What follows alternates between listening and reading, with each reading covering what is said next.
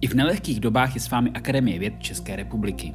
Já jsem Martin Ocknecht a spolu s kolegy jsme pro vás připravili podcast z cyklu Věda na doma. Dnes je naším hostem Jiří Rákosník z Matematického ústavu Akademie věd České republiky. Řeč bude o tom, v čem spočívá krása a složitost matematiky, jestli se dá vůbec matematika naučit, ale i třeba o vlivu této královny věd na animovaný seriál Simpsonovi. Já už zdravím po telefonu do Krkonoš právě Jiřího Rákostníka. Dobrý den. Dobrý den. Tak eh, pandemie koronaviru dopadla na celou českou společnost a jak dopadla na, na matematiky? Jak vlastně se vaše práce proměnila? Já myslím, že se nějak výrazně neproměnila, protože matematici jsou nějak zvyklí pracovat eh, kdykoliv, v kteroukoliv denní dobu, když zrovna se jim to hodí, nebo když jim to zrovna myslí, když mají na to příležitost. A spousta z nich taky pracuje eh, nezávisle na místě, to znamená, že nejsme vázáni přímo na pracoviště matematického ústavu. Od začátku té, toho nouzového stavu jsme vyhlásili, že mohou pracovníci pracovat doma a v podstatě to všichni taky dělají. Jako jediná věc, to, která má negativní dopad, a to se netýká všem jenom matematiky, je to, že vlastně je důležité se setkávat, mluvit a to elektronické setkávání není úplně ideální i když hmm. dnes už existují i po celém světě semináře, které probíhají online. Hmm.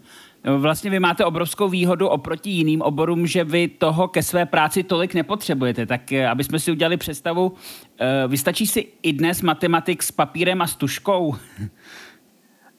no tak samozřejmě v podstatě ano, tedy potřebuje k tomu samozřejmě ještě hlavu, to je ten hlavní nástroj a to si nosí sebou. Eh, myslím si, že většina matematiků skutečně i dnes eh, eh, vystačí s tuškou a papírem obrazně řečeno a je třeba k tomu hodně literatury. Naštěstí dnes už velká část literatury je dostupná elektronicky, takže i to se dá dělat hodně na dálku. Mm. No, my víme, že třeba chemici eh, nebo fyzici pracují ve vědeckých týmech, tak jak je to u matematiků. Tam jsou to takový vlci samotáři nebo pracují ve smečkách? No, tak dnes je to spíše obojí. Myslím si, že ty doby, kdy matematici byli opravdu samotáři, už jsou pryč.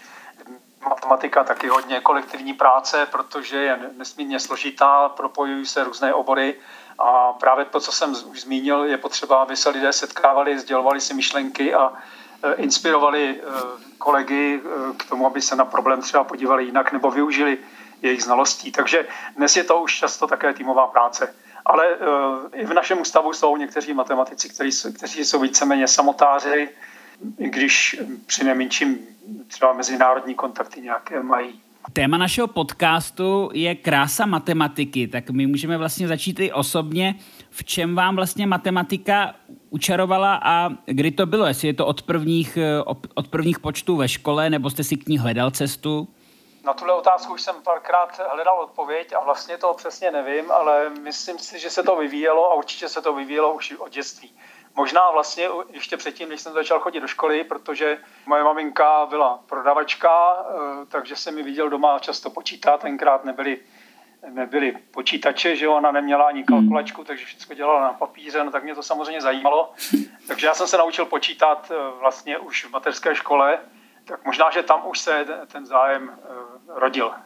Eh, možná to bylo taky tím, že eh, moji rodiče, ačkoliv eh, vlastně neměli žádné zvláštní vzdělání, maminka měla jakousi obchodní školu bez maturity, táta byl zahradník, který vyšel ze základní školy, přesto oba hrozně cíli vzdělání a mě i mé sestře neustále štěpovali, že je důležité se dobře učit a vzdělávat se a koupili mi jako malému dítěti takovou tabulku, eh, která stále na stojanu jako velká školní tabule, že tohle to bylo malé pro malé dítě. Mm-hmm. Dostal jsem k tomu křídy, bylo tam počítadlo, byla tam apeceda, takže já jsem se naučil číst a psát vlastně už taky už v mateřské škole. Hmm. A odtud eh, tady byly začátky a vyvrcholilo to teda v Matematickém ústavu Akademie věd. A přece jenom e, ta cesta určitě e, byla ovlivněna, nebo každého člověka ovlivní učitele. Tak jestli i vás při tom vztahu k matematice e, učitele ovlivnili, protože spoustu lidí může právě učitel odradit.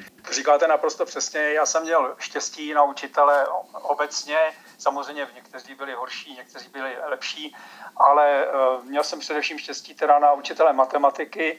Možná v tom hrálo roli i to, že jsem měl k těm počtům kladný vztah, ale, ale měl jsem opravdu štěstí. Ve čtvrté třídě jsem měl výborné učitele, v osmé třídě jsem měl výborné učitele. Na průmyslovce jsem měl skvělou učitelku matematiky, která tenkrát začínala a do, dneska, do dneška se stýkáme a přátelíme se. Hmm. No a samozřejmě na univerzitě, na matfizu, tak to už je zbytečné říkat, hmm. tam byli skvělí učitelé. Či vás matematika uchvátila? Co je na ní tak krásného, že se jí vlastně dodnes profesionálně věnujete? Tak já myslím, že to je uh, ta vlastnost matematiky, že uh, tam máte nějaké otázky a na tyhle otázky hledáte odpovědi a ty odpovědi dokážete najít. A jestliže tu odpověď najdete, ale najdete tu odpověď správnou, tak jste si jist, že to je to ono a nedá se o tom dále jako debatovat a nemůže vám to nikdo vyvrátit. Ale je tam spousta uh, věcí, které můžete neustále objevovat, můžete hledat nové cesty prostě taková ta na jedné straně obrovská přesnost matematiky hmm. a na druhé straně její, řekněme, stálost, taková jistota. Takže to, co napsal Archimedes, to platí dodnes? Samozřejmě eh, s určitou licencí, protože eh, protože eh, my vlastně často nevíme, co oni napsali.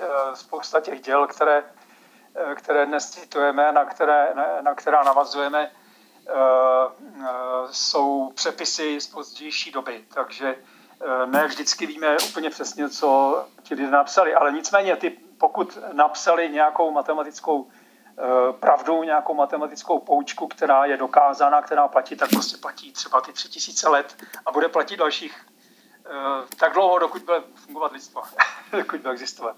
Spousta lidí, eh, nebo já jsem se setkal v životě eh, často s argumentem, že nemám na matematiku buňky, že mi to prostě nejde, tak eh, mě zajímá, jestli něco takového jako matematické buňky existují, nebo prostě i matematiku se můžete nadřít, jako se můžete nadřít sport, jako se můžete nadřít spoustu dalších věcí. No, to srovnání se sportem, případně s dalšími věcmi jako hudba, je velmi dobré. Eh, sport se můžete taky nadřít, ale pouhým eh, nadřením asi se z vás stane eh, mistr světa v atletice. Hmm.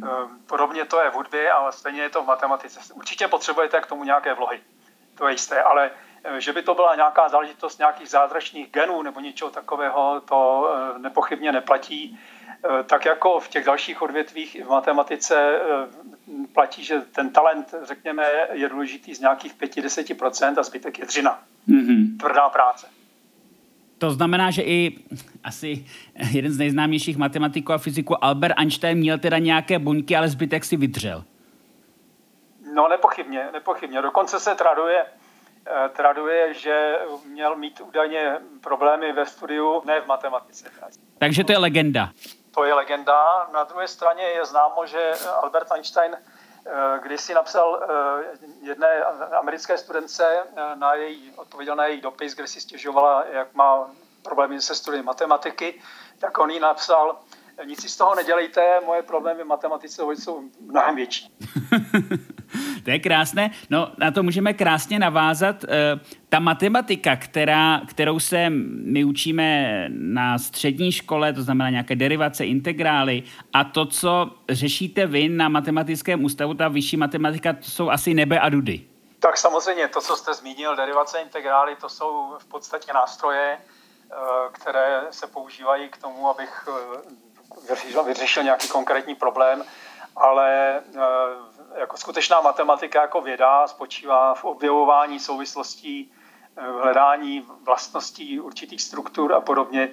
A to, tyhle ty, takové ty technické věci pro výpočty, to jsou nástroje, jak se dobrat k tomu, jak udělat z, z, krok z, z bodu A do bodu B a hmm. posunout se o kusek dál v tom uvažování. Mm-hmm. No a určitě vy jste se za celý život s tím také setkal, že spousta lidí má k matematice odpor, že ji nemají rádi, eh, nechtějí se jí učit, nechtějí s ní pracovat, tak co byste takovým lidem vzkázal? No, eh, vzkázat to je obtížné, protože když už někdo se dostane do toho stádia, že něco nemá rád, tak se eh, velmi obtížně toho pocitu zbavuje. Já myslím, že tam začátek toho problému už je v tom, co vy jste zmínil. To je učitel. Hmm. Já se často, když se potkávám s lidmi a přijde řeč na matematiku, tak a teď se stává, že lidé, někteří říkají, je matematika, to jsem nikdy neuměl, to mě nebavilo, z toho se strašně bojím. Někdo jiný řekne, matematiku sice neumím, ale hrozně si ji vážím a vlastně mě docela bavila, když jsem ji neuměl, neměl jsem z toho jedničky. Hmm. A velmi často zjišťuju, že je tam eh, velká korelace mezi tím, jak je měli učitele. Jestliže měl někdo dobrého učitele, tak samozřejmě se z něj nemusel stát matematik, nemusel matematiku dokonce ani dobře ovládat, ale uh, mohli mít i přesto docela rád, nebo se jí nemusel bát. Hmm. Eh, to, že se lidé bojí matematiky nebo že ji považují za, za něco hrozně těžkého, ne, nezvládnutelného, bývá velmi často spojeno s tím, že jim to někdo velmi špatně učí. Hmm. Takže já bych, já bych eh, takovým lidem zkázal, eh, zkuste se na to podívat z trochu jiného pohledu, zkuste si najít nějakou popularizační knížku nebo přednášku a zkuste se nad tím zamyslet, že ta matematika může být taky velice zábavná a zajímavá. No a můžeme být konkrétní, kterou knihu byste třeba doporučil, když chce někdo si ten svůj vztah k matematice zlepšit? No tak já začnu takovou sebereklamou. Já jsem několik knížek eh, přeložil. Eh, eh, taková zajímavá knížka je Velká Fermatova věta, což, je, což jsme překládali společně s kolegou Pikem a Rokitou. Je to příběh toho, jak britský matematik Andrew Wiles dokazoval, jeden z nejobtížnějších problémů té doby. A eh, vlastně celá ta kniha je eh, taky trochu o matematice, o různých problémech, které s tím souvisejí, ale především je to příběh o matematicích, kteří se tím problémem zabývali, jakým způsobem se zabývali a co přitom prožívali. A ukazuje to vlastně, že ta matematika je spojená s životem, že to je hmm. součást života. A ona, ta velká Fermatova věta, to její dokazování, ono zabralo asi 350 let. V čem byl ten problém? Nebo to výsledné řešení, já nevím, jestli to zabralo spoustu, spoustu stran, nebo to bylo opravdu něco elegantního? Eh, tak eh, jestli to bylo elegantní, to já neumím posoudit, protože to je nesmírně obtížná matematika v oblasti, které já nerozumím. Hmm. Eh, já pracuji v oboru matematické analýzy, tohle se týká především teorie čísel a, a řady dalších abstraktních oborů, které jsou od toho mého vzdáleny. Ta obtížnost možná spočívá v tom, že ta formulace je strašně jednoduchá. Eh, jestli to mohu přiblížit, eh, Určitě. Ta, eh, takzvaná velká Fermatová věta říká, že neplatí pro velké exponenty neplatí obdoba Pythagorovy věty pro celá čísla. Takže A na druhou plus B na druhou. Tak, tak přesně tak. Každý zná Pythagorovu větu. A na druhou plus B na druhou rovná se C na druhou. To platí samozřejmě v reálných číslech pro každý pravoulý trojúhelník ale v teorii čísel eh, se eh, objevují otázky, zda takovéhle rovnice platí, když tam dosadíme celá čísla. U Pythagorovy věty takových řešení existuje nekonečně mnoho. Už staří egyptiané znali pravoulý trouhelník, který má strany 3, 4 a 5. To, to tvoří pravý úhel a pomocí toho se dá krásně vytyčovat pravý úhel eh, bez pravítka nebo, nebo klidně na zemi, když stavíme nějakou konstrukci. Eh, takovýhle řešení je konečně mnoho. A v momentě, kdy eh, v té rovnici ten exponent 2 nahradíme trojkou nebo čímkoliv vyšším, mm-hmm. tak narazíme na problém, jak najít, zda se vůbec dají najít tři čísla A, B, C, tak, aby ta rovnice platila. Celá čísla, to je důležité, mm-hmm. přirozená čísla, 1, 2, 3, 4 a tak dále.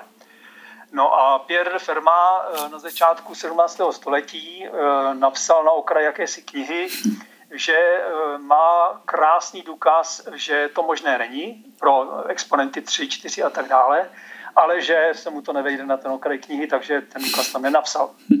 No a to byl počátek celého trápení, eh, protože to zní hrozně jednoduše, že? Takovéhle, takováhle úloha, hmm. Eh, ale ukázalo se, že řešení je opravdu nesmírně složité. Po těch 350 let se tím zabývala celá řada předních matematiků, včetně takového géne, jako byl Euler, a postupnými kroky nacházeli částečná řešení. E, například, že když jsou to čísla suda, ty exponenty jsou to suda exponenty 4, 6, 8 a tak mhm. dále, takže to nejde. ale dokázat, že to nejde, ať tam dosadíme jakékoliv eh, celé číslo do toho exponentu větší než dvě, to bylo nesmírně obtížné. Až na konci 20. století se toho problému chopil britský matematik Andrew Wiles a zhruba sedm let eh, strávil ne úplně v ústraní, on chodil na univerzitu, učil a přednášel a tak dále, ale dlouho nikomu neřekl, že se zabývá přesně tímhle tím problémem. No a podařilo se mu to asi po těch sedmi letech vyřešit s tím, že tam byla ještě dramatická zápletka, protože když ten důkaz zveřejnil a vrhlo se na to několik recenzentů, kteří zkoumali, jestli je tam chyba nebo jestli to celé v pořádku, tak jeden z nich tam objevil drobnou chybu Mm-hmm. Jeden krok neplatil, takže eh, potom trvalo ještě asi rok, než odstranil tuhle chybu ale asi definitivní řešení. Vy vlastně už v té době jste v matematice nebo i na matematickém ústavu aktivně působil. Byla to bomba, když se, když se zjistilo, že Fermatova věta byla dokázána? No, to byla absolutní bomba samozřejmě, protože každý matematik eh, věděl o problému nazvaný velká Fermatova věta a každý matematik věděl, že to je něco, co se asi nepodaří jen tak vyřešit, že to bude trvat dlouho. A já si na to vzpomínám velice dobře, protože eh, to byly vlastně, to bylo období, kdy uh, už u nás začal fungovat internet, eh, kdy začal, fungu, začal fungovat e-mail a ta zpráva přišla e-mailem. A všichni jsme si začali tu zprávu sdílet a teď jsme nad tím kroutili hlavou a říkali jsme, to je teda něco neuvěřitelného. Znáte podrobnosti a tak dále. Samozřejmě trvalo, jak jsem řekl, dlouhou dobu, než eh, to bylo skutečně potvrzeno, protože těch lidí, kteří tomu tomu tak dohloubky rozumí, aby dokázali celý ten, já nevím, jestli 100, 150 stránkový důkaz proskoumat a ověřit, že v každém kroku správný, takových lidí je, řekněme, řádově desítky, možná deset. A je to tak, že by si každý, v podstatě každý matematik zkoušel tu formatovou větu rozlousknout, nebo je to fakt, jak jste říkal, tak strašně specifické, že se tomu věnuje pár specialistů? Nebo spíš budu osobní, zkoušel jste i vy někdy třeba během studií? Já teda určitě ne, jak jsem řekl, je to, je to z jiného oboru, tohle eh, především teorie čísel a eh, Andrew Wells použil spoustu dalších ještě eh, oblastí matematiky, které do toho zapojil které jsou mi vzdáleny, já bych prostě vůbec nevěděl, jak se do toho pustit. Nicméně mm, je, nebo existovala spousta lidí na světě, ať už matematiků nebo i lajků, které je tak, takovýhle problém samozřejmě lákal a ta obrovská sláva, pouštili se do toho. Já si vzpomínám na takovou zábavnou historku eh, na matematickém kongresu v Berlíně, kde Andrew Wiles měl zvláštní Eh, přednášku, eh, kterou ve své skromnosti nenapsal, nenazval eh, velká Fermatova věta nebo řešení velké Fermatové věty, ale takovým jako opisem, kde vlastně, který popisoval ty další oblasti matematiky, které v tom použil a který se to týká, ten jeho důkaz. No a když teda nás tam bylo asi tři tisíce lidí v sálech, vyšli jsme ven, myslím si, že tak jako opravdu 99% lidí mm, tomu vůbec nemohlo rozumět, eh, o čem hovoří, ale všichni jsme odešli s ohromně poznášejícím eh, pocitem, protože on mluvil strhujícím způsobem a cítili jsme, že to je ono, že jsme eh, svědky něčeho ohromného.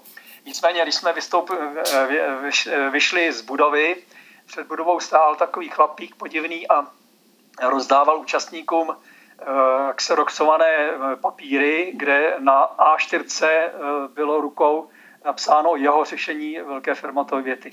Já jsem se pak dozvěděl, že to je teda známý Eh, místní blázen. Ta velká Fermatová věta nevzbudila ohlas jen u berlínského podivína, ale já jsem si dohledal, že eh, ona skutečně má odraz i eh, v kultuře. Český spisovatel Karel Matěj Čapek Chod o ní napsal povídku, objevila se v seriálu Star Trek, ve hře Toma Stoparda Arkádie, psal o ní Arthur C. Clarke a mimo jiné se také objevila ve speciálním čarodějnickém díle seriálu Simpsonovi. A my musíme říct, že Simpsonovi jsou tou matematikou protchnutí. Dokonce o tom i vyšla kniha o matematice v seriálu Simpsonovi. Čím to je? Tak eh, zaprvé, ta, jak jsem řekl, ta velká Fermatová věta je na hrozně jednoduchou formulaci, každý dokáže zopakovat. Lidé si pod tím dokážou něco představit. Nejsou tam žádné abstraktní pojmy, které by nechápali. Přirozené číslo to dneska chápe asi každý, co to znamená.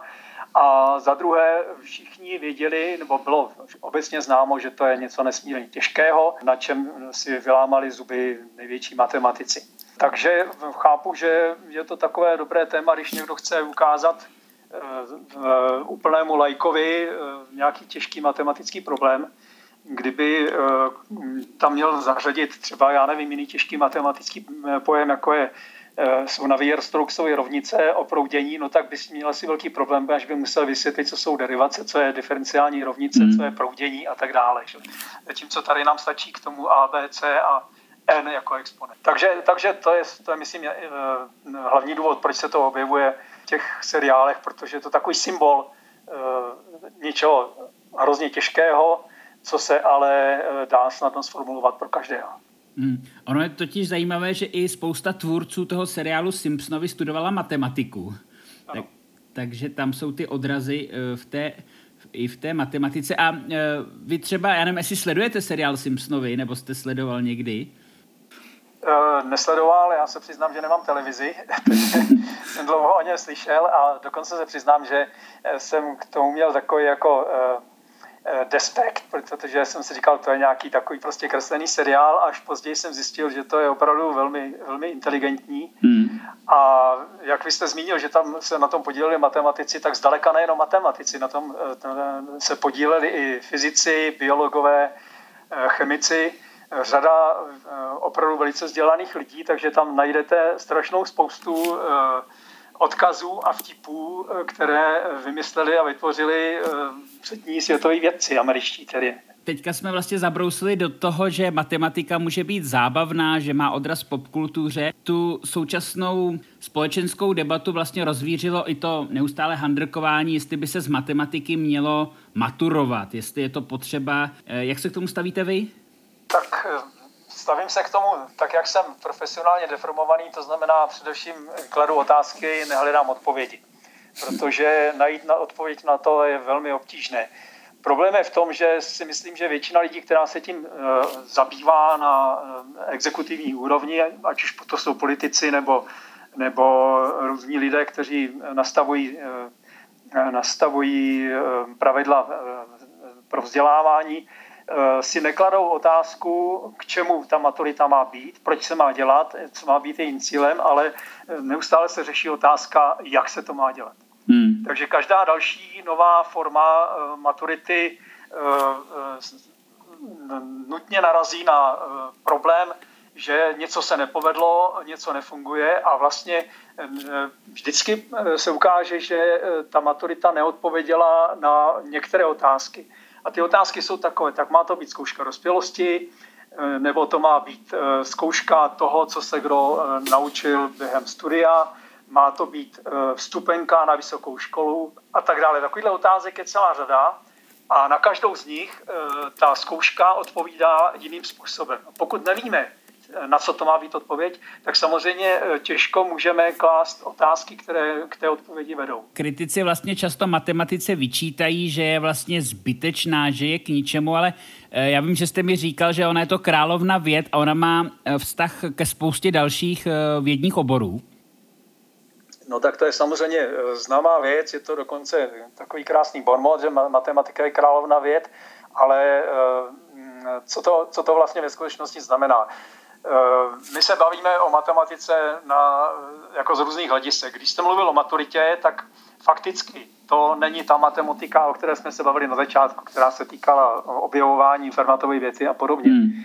Eh, ta, to, ta školská matematika je, eh, řekněme, obor nebo, nebo, nebo předmět, kde by se měl člověk naučit určité techniky, tak jako třeba eh, se učí děti eh, psát, tak eh, v té školské matematice by se měli naučit počítat, naučit hmm. se některé základní vztahy a podobně. A hlavně ale by se měl naučit myslet. A to je, myslím, to důležité, co často dneska ve školské výuce chybí. A proto si lidé myslí, že matematika je jenom vzoreček pro řešení kvadratické rovnice a říkají, no já přeci v životě nebudu potřebovat řešit kvadratickou rovnici, tím spíš, že mám počítač, do kterého to zadám. Že tam nejde o ten vzoreček, tam jde o to pochopit, eh, proč ten vzoreček takhle vypadá a vlastně co to je kvadratická rovnice a co znamená řešit tu kvadratickou rovnici. Ten člověk to může klidně potom zapomenout, ale mezi tím se naučil eh, s tím zacházet a naučil se myslet takovým způsobem, že to může použít ve zcela jiném oboru. Já dám takový příklad zase ze sportu. Fotbalista uh, taky netrénuje jenom nohy. Že? Fotbalista dělá například taky hyby a, a kliky a podobně. A proč to dělá, když kope jenom nohama? No, protože potřebuje uh, celkovou uh, tělesnou, tě, tělesnou kondici. A to samé je uh, to samé s matematikou. Prostě potřebujeme uh, se naučit myslet samostatně a k tomu vede například eh, procvičování, řešení rovnic a podobné eh, v úvozovkách otravné věci. Mm. No to jste řekl uh, krásně, ale já to vlastně můžu schrnout, že platí ta píseň od Mňágy až Dorb, že, že i cesta může být cíl, to znamená, že i ten, ten drill vlastně, nebo to, to hledání toho řešení, to je to asi to je to důležitější než samotný výsledek. Říkáte úplně přesně. Jenom bych Eh, se trošičku ohradil proti slovu drill, které se dnes, a zejména teda eh, matematikou, hrozně eh, zneužívá. Hmm. Drill je vlastně, znamená bezduché procvičování, bezduchý trénink, bezduchá práce. Já bych řekl, že, že místo drill by se tam mělo říkat tvrdá práce.